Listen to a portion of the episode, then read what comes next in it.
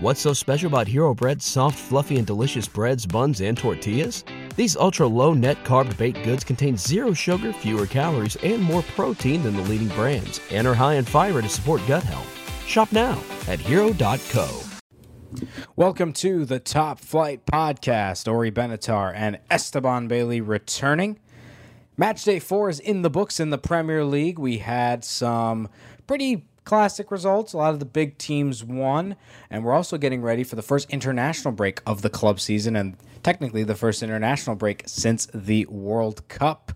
Esteban, you excited for the international break, or you're kind of one of those people that's like, ugh, international teams? No, I actually love the international break. It's uh, I don't know why, but I just love watching international teams play. I know the style of football is not always the most entertaining, but I just love seeing countries play against countries, and I'm really excited for this new adjustment with the you know the Nations League and all these other kind of competitions that are happening right now. So I'm actually really excited. I think it's going to be a great week.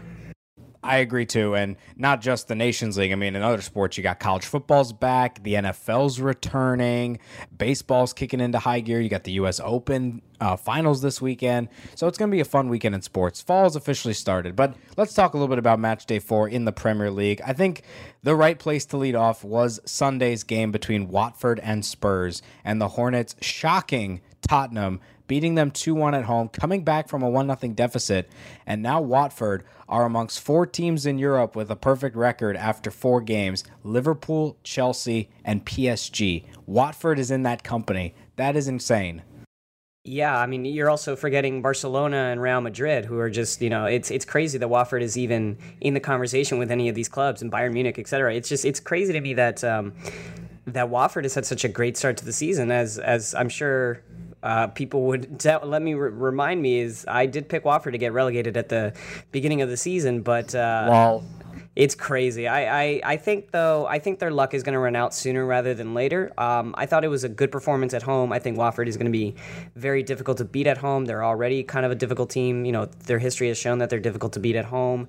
But I, what's interesting is that I don't even think that that was their best performance of the season, even though it's probably their best result of the season. I just think that uh, Tottenham just kind of just they they faltered when they needed to. They just kind of choked. Uh, they took a lead off of that own goal, and I thought, okay, Tottenham's going to take care of business really easily and go into the international break with a high, on a high note. But uh, I don't know. This Tottenham team, it has so much talent. It has a good coach. The system is all right. Everything seems good. But sometimes they just have these very strange results against lower opposition, and it's just it's strange to me. Uh, I would have honestly expected Tottenham to be a part of that discussion of one of the undefeated teams in Europe, but uh, I don't know. I, I I'm I left you know my my takeaway from that game was less impressed by Watford and more disappointed by Tottenham. Yeah, and if we're talking about undefeated teams across Europe, you also have to mention Juventus, uh, Bayern Munich, and Wolfsburg are both unbeaten. I believe Hertha Berlin is too. But the reason I mentioned Watford, Chelsea, Liverpool, PSG is because those are the only teams in the top five that have 12 points because they've played four games. So Barca and Madrid, I think, will get there. But I think with Watford, we're seeing a, a case of you lose your best player. That means other players on the team have a chance to, to shine. No more Richarlison this lets Will Hughes shine. This gives Troy Deeney a chance to be a bigger player. And then Jose Holebas is playing like the best defender in the Premier League right now. And we're also kind of seeing that with Real Madrid and Juventus. Juventus is still winning games, mind you, but Ronaldo isn't scoring. And then Real Madrid lose Ronaldo, and Bale and Benzema are thriving right now in La Liga play. So I think Watford's in a very similar situation to Madrid. Lose the best player allows their other pieces who weren't able to flourish as much flourish more. And Watford beating Tottenham is a is a sign of maybe things to come, or is this just you know early, early fire and then it's just going to cool down so quickly. We're used to seeing that with the Hornets, but I don't know what we're going to see um, in their next match, which is going to be against Manchester United in two weeks. That's a big game for them at home. Speaking of Manchester United, they got the win that we said they desperately needed. They beat Burnley 2 0. Lukaku scored two goals, but Rashford did get sent off, and Paul Pogba missed a penalty. So even with a victory, United found ways to embarrass themselves. yeah, I mean it's it's fine. It, it, the Rashford red card, I thought, well, you know, Rashford is a little young. I, I think yeah, that Burnley player is very experienced and clearly knew what he was doing. And I hate it when players get uh, sent off. I was I made a little rant about that. I think last week uh, when Richarlison was also sent off for slightly headbutting uh, that Bournemouth player, but I don't know. I, I, I thought that yeah, Manchester United had at least a good first half. Lukaku was dominant. I thought Pogba had a pretty decent game. Alexis Sanchez is still yet to really impact the team. Um, the defenses, even though they didn't really give up that many chances, I still feel like the defense is a bit shaky. But getting a clean sheet, you know, that's obviously really important, and I think maybe it'll give them extra confidence going into the international break. Um, I wasn't super impressed by Manchester United, but frankly, when they've had this kind of terrible run of form, you need a good result like this, and it doesn't matter how it comes. Just try to get the clean sheet, get a couple goals, and just you know go into the international break with at least your heads held a little high. Um, I would I want to ask you, do you think after you know we've had the first four weeks, who would you say is the worst of the top six right now, Arsenal or Manchester United? Worst of the top six. I would have to go with Manchester United. I just think that the fact that they lost two games in a row um, to Tottenham and to Brighton, much worse than Arsenal losing their opening two matches to City and Chelsea. So United have worse losses than Arsenal do. And also, United is still not playing to their potential. Whereas I think Arsenal and their win against Cardiff on Sunday, that is an Arsenal that I think we can see week in and week out with Aubameyang and Lacazette both scoring and both contributing to the game. I thought Arsenal played really well offensively against Cardiff, against a team that hadn't conceded a goal in their last two games, but you can't give up two goals to Cardiff City. If there was one team that we could could have said in the beginning of the season, this is good the team that's going to concede first against Cardiff, Arsenal would be that team. But I think Arsenal's in a better position right now than United. Um, with both of them having six points. Yeah, you know, it's interesting about Arsenal because, like, um, I think there are so last season, even though it was a really very bad season, Arsenal actually had one of the best attacks in Europe. Uh, Arsene Wenger's men were very potent in the attack, but I think most Arsenal fans would tell you that just watching them kind of struggle against the more defensively stout opposition showed that maybe those stats weren't exactly you know the best to represent the true offensive firepower of this team. Um, and definitely Wenger's system was not really super exceptional when it came to that. But I I honestly think that Arsenal's offense this season is better than last year, and it's crazy to me because Unai Emery hasn't started Aubameyang and Lacazette together uh, often. This was the first game that he did that. Um, Mkhitaryan has really, you know, he had one good game against Chelsea, but in general has been kind of hit or miss. Ozil hasn't really had a good start to the season. Ramsey has been hit or miss as well.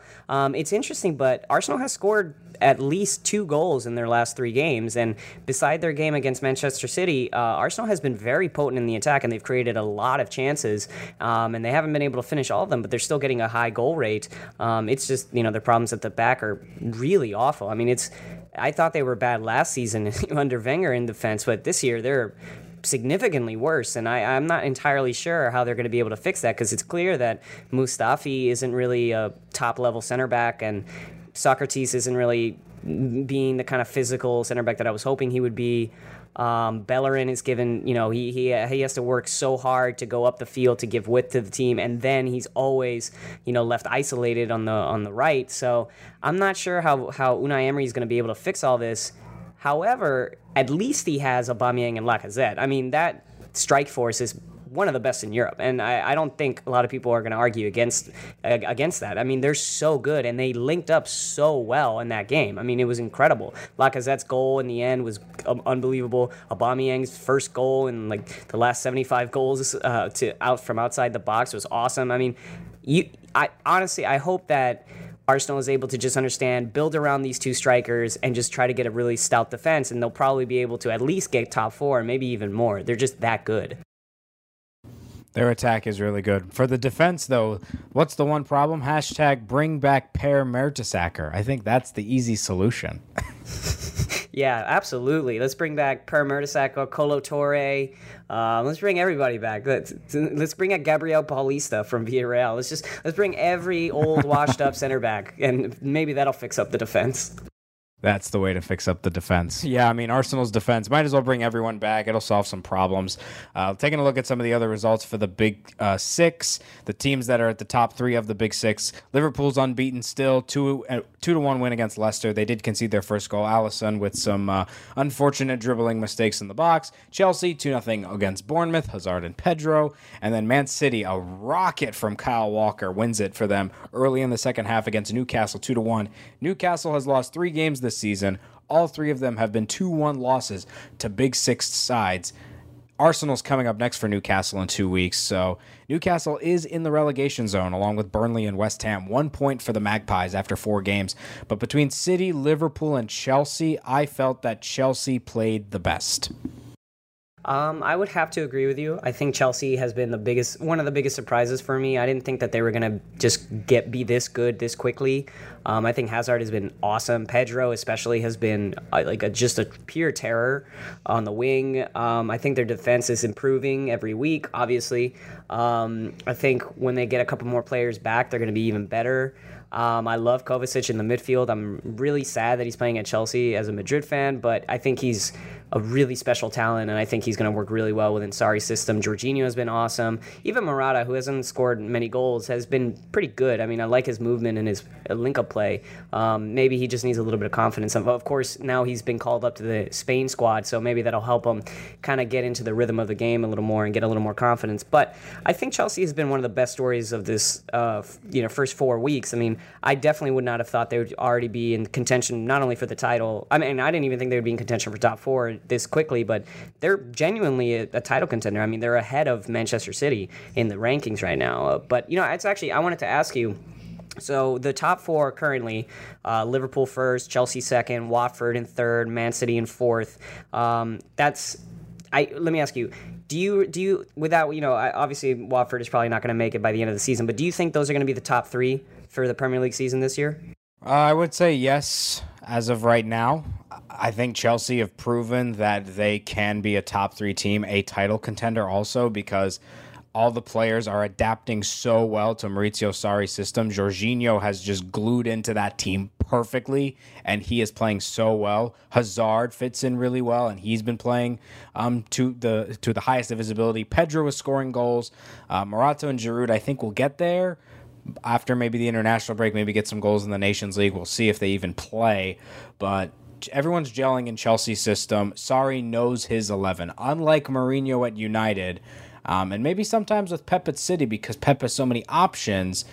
Sarri knows his 11 at Chelsea. He knows exactly who his best team is, and he's and he knows it and he's known it quickly. And that is, I think, why Chelsea is sitting there in that top three position, still perfect after four games. So I think that Liverpool, Chelsea, City would be my top three right now if the season had to end, or if I had to say which teams would finish top three. Watford, I think, could get top 10 but I just don't know with them. You know, this is this is the Cinderella team this season with the amazing start. That's what we saw with Leicester when they won the title. I don't know if Watford can keep it up. As we take a look at some of the rest of the results from match day four, Southampton gets a big win against Crystal Palace, 2 0. Alex McCarthy, a big game, had a couple of saves. Huddersfield, surprising draw at Everton. I was a bit uh, shocked to see that. Everton uh, sitting with six points. Huddersfield now with two, with two consecutive draws. Fulham blowing a 2 0 lead. Glenn Murray comes back, scores two unanswered. Mitrovic and Mane now top two, the top two goal scorers in the league with four. Fulham, though, really should have won that game and really should be sitting on six points, but instead they're with Brighton with four. And then West Ham's woes continue as Adama Traore scored in the 92nd minute at London Stadium to get Wolves their first Premier League win of the season. They're one point behind United and Arsenal, and West Ham are still the only team in the league with zero points. So, Esteban, going through and looking at the table at the first international break, can you pinpoint out one team that is okay with where they're sitting now, but you think could get higher up. I'm personally looking at Fulham because they have played three pretty good games. I think that the way they're playing right now, they could really sneak into the top 10, maybe get into those that seventh, maybe sixth position the way they're playing. Mm, I think that's a good choice. Um, I'm kind of torn. I would probably say the team that I think is probably is gonna is they're they're okay with where they're at right now, but I think they could definitely improve as the season goes along. Is the, the other promoted team, Wolves. I think they're in 11th place right now. They have five points. Um, they've had some really great performances, such as against Manchester City, but they've also had some disappointing performances. Uh, you know, it's it's interesting because I think Wolverhampton they need a little bit of time to really get used to the Premier League, but I do think that their quality is going to show. And it's it's crazy that they can just bring a player like Adama Traore off the bench and he can just get a 92nd minute winner. I mean, it's it's important to have that kind of depth throughout a long season. I think as the season goes on, Wolves' ability to create chances, their ability to defend deep, and also press high, I think it's going to you know eventually even out, and Wolves is going to get that top ten finish eventually as the season moves on. Um, definitely, maybe either taking Bournemouth's or Watford's place in the top ten at this moment, but. Uh, I'm going to flip this around on you. It's interesting that we both had Huddersfield and we both had Cardiff to be relegated this season. Uh, both teams are just right above the relegation zone, both with two points, uh, 16 and 17th it's interesting. So you have Newcastle, Burnley, West Ham. They've had the worst start to the season. Um, almost unsurprisingly, if you really looked at it, West Ham, of course, has had bad starts in previous years, especially when they go on big spending sprees. Burnley was doing a European campaign, and I, I think I picked Burnley to finish lower than a lot of people just because I thought that European campaign was going to really negatively affect them. Plus, Joe Hart is a terrible goalkeeper, um, except for that save this weekend, which was crazy. But uh, and then Newcastle, I feel is probably the one that's that had the most hard luck this entire season. They've played against high level opposition. They've played very well against high level opposition, but they just haven't been able to get that final push to get those extra points and it's maybe that'll affect them as the season goes along but i do think that newcastle is eventually going to rise but i wanted to ask you of those three newcastle burnley west ham which of those three are most likely to get relegated with huddersfield and cardiff who i still think are going to get relegated uh, out of those three, Burnley. Burnley is just awful. They are playing so horribly right now. Sorry, John Patrick, but dude, the Clarets are just bad. But this is a time that they can, you know, reset themselves and they can rest because this is going to be the first time in about I think five or it's going to be the first time in six weeks that Burnley isn't playing a game on Thursday, and the last four weeks they have played two games in the week, something that none of the other Premier League teams had had to face until last week when there was Carabao Cup matches. So, and then the top six clubs who are in the Champions League slash Europa League next the two weeks from now is going to be the first time that they're going to have uh, a double dose of games with league action and then European action later in that uh, middle of the week. So Burnley is going to need some rest, but the way that they're playing right now is just awful. They can't score goals, they can't keep clean sheets anymore. They started off not conceding anything, and then they've just been conceding goals after goals against so many teams. I don't know why what they saw in Joe Hart. I mean, they kind of had to sign him because of the injury to Nick Pope. Um, but you have Tom Heaton in there. Uh, hopefully, he can get healthy enough and he can become the starter for Burnley at some point because Joe Hart is just done. He has West Ham form right now, even though he started the season on Birmingham form. So before we go to the international stuff, quick best of the weekend. Best match for me, Cardiff Arsenal. well, yeah, I'd have to agree with you on that one. That was just uh, a heart attack wrapped in a in a, in a bacon burger. Like it was just so crazy to watch, and I hated watching every second of it. But I also loved watching every second of it, just because this Arsenal team is probably the most entertaining Arsenal's team of the last three seasons. Um, entertaining in both senses. It's just it's a nightmare to watch this defense. They they cannot contain anyone. They always give up really stupid chances, and for some reason, Petr Cech is still trying to play it out the back. Um, it's crazy. I think, but it surprisingly, I don't even feel that horrible about this team. It's I didn't have expectations coming into the season, and frankly, uh, if I feel like they, my low expectations have been met. So yes, I think the Arsenal Cardiff game was a lot of fun and definitely the craziest of the weekend. For best player and best moment, I'm kind of uh, smashing them into two games here. Best player is uh, Jose Holebas, and best moment has got to be the Watford win over Tottenham. Mm, that was good. Well, especially for me, that was awesome. If I had to pick best player, I would probably say Danny Ings. I thought he was awesome in that Southampton game. Um, Danny Ings has been a you know very sneaky, clever signing by Southampton, and I think he's really fit in with that system. And he's he a really good partnership with Charlie Austin, and I think he might have a, a really good season, kind of like when he was playing at Burnley a couple seasons ago before he moved to Liverpool. Um, sad story about Danny Ings, but I think he's a very talented striker. Um, I think best moment though. Ooh, honestly, and I'm only doing this for jokes. I, that Joe Hart penalty save was hilarious. It's just I can't, I couldn't believe it while I was watching it, and it, the fact that Joe Hart saved a penalty after just being a terrible goalkeeper for the last couple weeks is just hilarious, and that's never going to happen again. So I think that was an awesome moment. classic Man United, Paul Pogba stepping up with his little little tiny baby steps, and then Joe Hart saves the penalty, and then the last superlative, the best goal I think we can both agree that it's Kyle Walker's. That was just a absolute rifle against Newcastle. Oh, I, I absolutely. I think Kyle Walker again, a, a, kind of an underrated player because he has so much attacking talent in, in on Manchester City. But it, it, was a beautiful goal. I also want to give a special shout out to that Lacazette goal to make it three two. I mean, it, it, was the perfect shot. Uh, I just I couldn't believe it when he did it. I never thought he had it in him to just rifle that shot into the top of the net. The the goalkeeper's reaction on Cardiff City was priceless. Uh, you know, Kyle Walker was great. It deserves goal of the weekend, but that Lacazette goal was awesome too.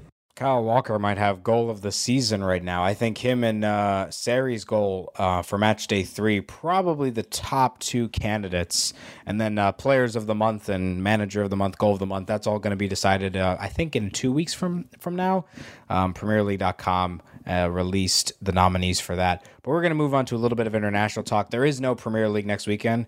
We're still going to do podcasts, but we're going to be talking about countries instead of clubs because it's our first international break since the World Cup, and it is the debut of the brand new UEFA Nations League. Now, if you don't know what it is, this is basically UEFA's response to people saying, I hate the international break because none of the games really matter. Because you get these World Cup qualifiers where England plays Lithuania and wins 3 0, or you get these friendlies that literally have no meaning.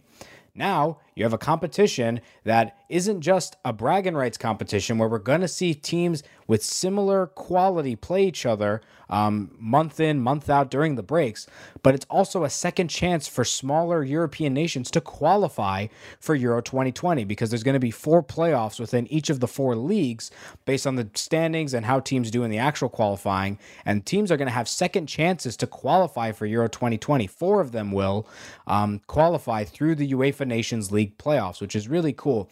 But in League A, there are some sick groups, and we are going to get some amazing matches uh, during this international break. And what what the better way to start at Esteban, than with Thursday's Germany and France, the last two world champions playing each other.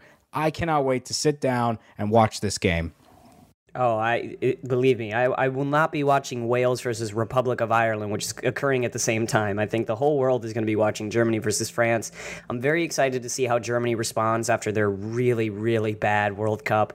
I think France, you know, there is a, always a tendency with France to be very arrogant, especially after winning a World Cup or winning a major tournament, um, for them to have a, a real stinker afterwards. But I love this group of players. I thought they were the best team in the World Cup. Obviously, they won the World Cup. Kylian Mbappe is one of the best best players in the world already, and he's only 19 or 18. And I just cannot wait to see what these two titans of world football do on a actual game. It's not a friendly. Everybody's going to try to win it, and I'm very I'm very excited to see. And I think both teams want to beat the other. I think it's a great rivalry, and Germany's going to come to play, and France wants to make you know make sure that the world knows that it was no fluke that they won the World Cup. So I'm extremely excited for that. I'm also excited for another League A uh, game, Italy versus Poland. Poland had a bad World Cup. Italy obviously didn't make the World Cup, but Italy's trying to get back into form. I'm very curious to see how Roberto Mancini uh, is able to perform with this younger side and this younger team. Maybe Mario Balotelli comes back into the fold. That's going to be great. He's always entertaining. And of course, my other big matchup of the weekend England versus Spain. I feel like it's a conflict that's been happening since the 1500s. You know, we're going to have a rematch of that, and I'm very excited for it, of course. These are the two countries that I probably support the most outside of the United States. I love to see how Harry Kane performs in Spain. Uh, I'd love to see if maybe there's some Real Madrid scouts or Barcelona scouts that are watching the Tottenham three. You know, the, the maybe Kieran Trippier can become the new David Beckham at Real Madrid. Who knows? But I'm very excited for that matchup. I, I think it's going to be a fantastic weekend, especially when it comes to the European squads. Yeah, I can't wait to see it too. But hate to burst your bubble, Esteban, but I'm re- I, I, saw some reports today that Harry Kane might not even play because they might be holding him off potentially for an injury, and also the game is going to be at Wembley, so Madrid Barca scouts are going to have a little bit of a trip. It's possible, but I'm excited to see England versus Spain, and Harry Kane is in the squad, but like these teams are not picking like amateurs to play in their games. They're picking their top squads. I mean, you look at the France squad, it's basically their World Cup winning team. They're bringing Mbappe, they're bringing Pogba, they're bringing pretty much everybody. I don't know who's going to be in goal because Lloris is injured. Uh, we could see Mandanda or Areola in there, but uh, these teams are bringing their A game. But there's even more matches that are going to be happening from Sunday through Tuesday. France is playing Holland we'll see what happens there. Holland needs to uh, get their act together after missing the last two tournaments. I cannot wait also to see Portugal and Italy. on the the day the first day of the Jewish calendar on Rosh Hashanah, Ronaldo against his Italian Juventus teammates Chiellini uh, and Bonucci.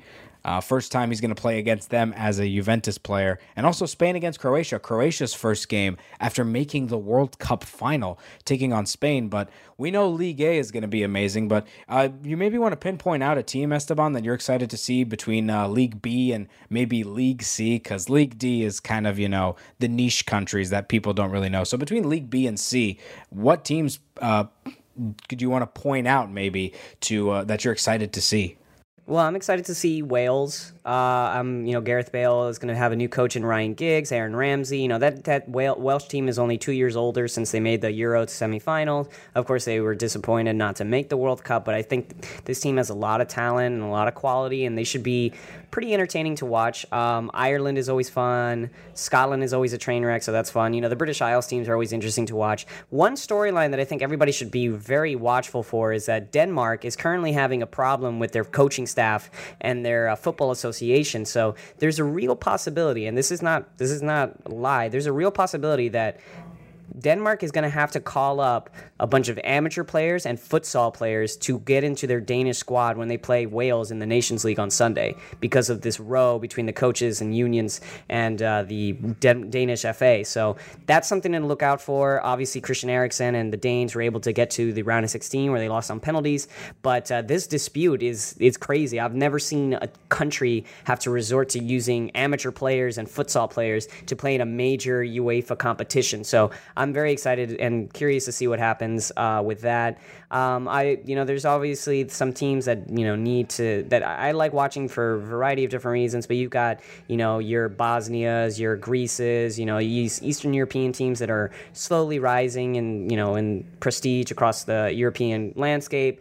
But uh, I, I, would I would look out very closely in that Scandin in that uh, Danish team. I think that's going to be a really interesting story. Yeah, that we'll see how that pans out when we get to that game on Sunday when they're going to be taking on Wales.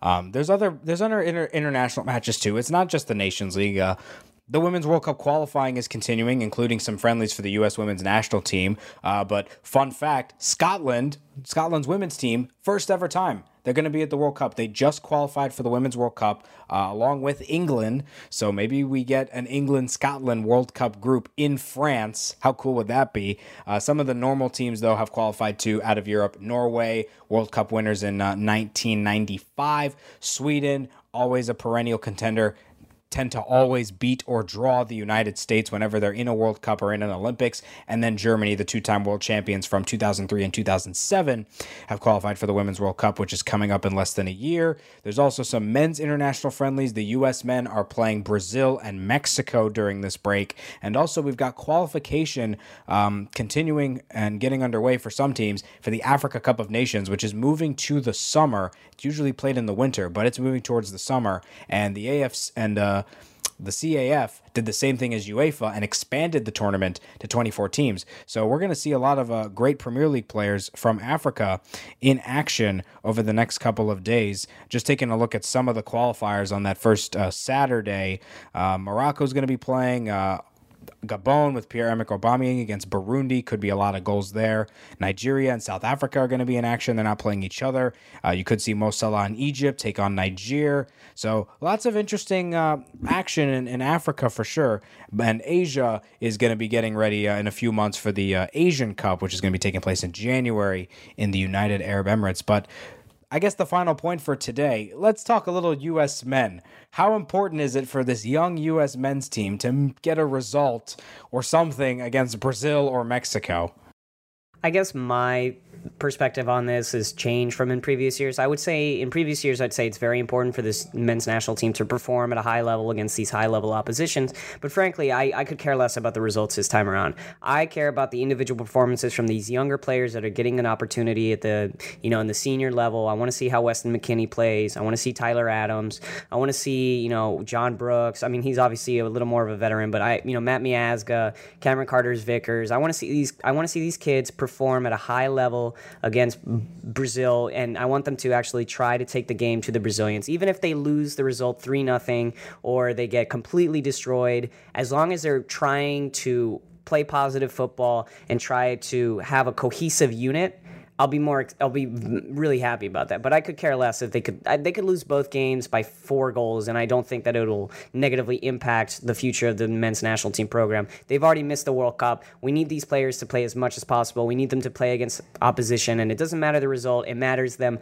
performing at the highest level that they possibly can. I would totally agree with that. I hope though we don't lose to Mexico for nothing. I mean, that's the one game where I don't want us to get killed because that's our rival. I don't want to lose four nothing to Mexico. That's never fun. But uh, if you want some confidence going in, the last game for the U.S. men's team was a one-all draw against France in Paris before the World Cup in a friendly. So the U.S. technically is the world champions because they didn't lose to that France team. So that's I love that a, UCF lo- a, a, uh, UCF logic. yeah, there you go. I use the flawless associative property property logic to determine that the United States has won a World Cup. So there's plenty of international action that's going to be happening over the weekend, and then we're going to get back into the Premier League. Um, it's all kicking off. And then after the Premier League uh, in two weeks, the Champions League. We're back to the Champions League. Liverpool's going to play PSG, and there's going to be uh, 20 goals in that game. It's going to be uh, 10 10 it's gonna be an amazing contest. 10-10. Do, do you think I, so? Maybe. I, I, I, honestly, I could imagine a five-four kind of game. But uh, wait, before we go, I wanna, I wanna, I wanna do one more thing about international play. Um, Concacaf Nations League. It's the, you know, the same thing as in uh, the UEFA Nations League. They're doing the qualifying tournament right now for the Gold Cup. Now, usually nobody would care about this, but I care about this because I'm Puerto Rican. Puerto Rico is going to play in this Nations League tournament uh, against lower level opposition for the first time in their history. Um, and here's the thing: there's only four games. It's going to be happening every international break. Um, and here's the thing: Puerto Rico has never made a Gold Cup. Puerto Rico doesn't have any kind of soccer history or anything like that. But because the United States, Canada, and all these other bigger countries have already qualified for the Gold Cup, Puerto Rico has a genuine chance to make the Gold Cup next season, which would be the first time in Puerto Rican history that they've ever made a major tournament. So, for any Puerto Ricans out there that are listening to this podcast, uh, the CONCACAF Nations League first match between St. Kitts and Nevis against Puerto Rico is going to happen on Sunday at 8 p.m. I don't know where you can watch it, but go on Twitter, try to you know keep up with the results because this is this is Puerto Rico's chance to actually do something in soccer. So I'm really excited for it, and I hope people can get excited for all these you know lower level Concacaf teams that are trying to get into a major tournament for the first time in their history. Yeah, and just a chance for anyone to watch uh, any of the nations that they love play. That's the great thing about rooting for your country. You know, everyone has a team they can root for um, in their country and have the patriotism. And last thing, how'd you do in the picks? I got five games right. I predicted the Liverpool scoreline perfectly. I did think they would concede. Yeah, you beat me this week. I mean, just one hundred percent. Uh, you absolutely beat me. I got the Liverpool result wrong. Uh, you beat me on Chelsea Bournemouth. You beat me on. Uh, well, we basically tied on Brighton Fulham. We tied on Everton. Uh, we tied on Crystal Palace. It was mostly a tie, or you beat me. I didn't get a lot of results right, although I did get the uh, the West Ham. Uh, what was it? Uh, the Arsenal game right because I picked that Cardiff would score, um, and I also picked the Burnley result correctly because I, even though I didn't, they didn't score a goal, I got the goal difference right. But you totally beat me. I only got like two right. So congratulations yeah. to you. We're tied now, or and basically starting, you have one and we're tied. Yeah, I'm starting to get scores right too. I've only gotten two right this season, two two ones, but I'm glad I picked Alisson to make a mistake. But even though I wasn't happy to see it, you know, it's funny. We were just talking about that last week. That at some point he's going to make a mistake. I didn't expect it to be so quickly, but it did happen. So it did. I happen. wonder if it, it happens again. It was a bad back pass by Van Dijk, but it was more of a mistake by Alisson. He should have just kicked it out of his box and didn't have to be fancy and then let Iheanacho just basically steal it off of him and let Ghezzal score. But that's the way things go. No Premier League for the for the next week, but uh, we've got plenty of soccer, plenty of sports. There's so much going on. For Esteban Bailey, I'm Maury Benatar. Thank you for listening. For uh, anyone of the Jewish faith out there, have a happy new year. I will not be on the podcast for the next week, so have a happy new year. Enjoy the international break. Uh, go USA, and uh, we'll see you next time. BetMGM has an unreal deal for sports fans in Virginia. Turn $5 into $150 instantly when you place your first wager at BetMGM. Simply download the BetMGM app and sign up using code Champion150. Then Place a $5 wager on any sport. You'll receive $150 in bonus bets, regardless of your wager's outcome. And if you think the fun stops there, the King of Sportsbooks has plenty of surprises in store. Check out daily promotions, same game parlays, live bets, and so much more. Download the app in Virginia today and get $150 in bonus bets instantly from your first wager only at BetMGM. BetMGM and GameSense remind you to play responsibly. See BetMGM.com for terms. 21 plus only, Virginia only. New customer offer, subject to eligibility requirements. Rewards are non withdrawable bonus bets that expire in seven days. Please gamble responsibly. Gambling problem? Call 1 800 Gambler. Promotional offer not available in Washington, D.C. What's so special about Hero Bread's soft, fluffy, and delicious breads, buns, and tortillas? These ultra low net carb baked goods contain zero sugar, fewer calories, and more protein than the leading brands, and are high in fiber to support gut health. Shop now at hero.co.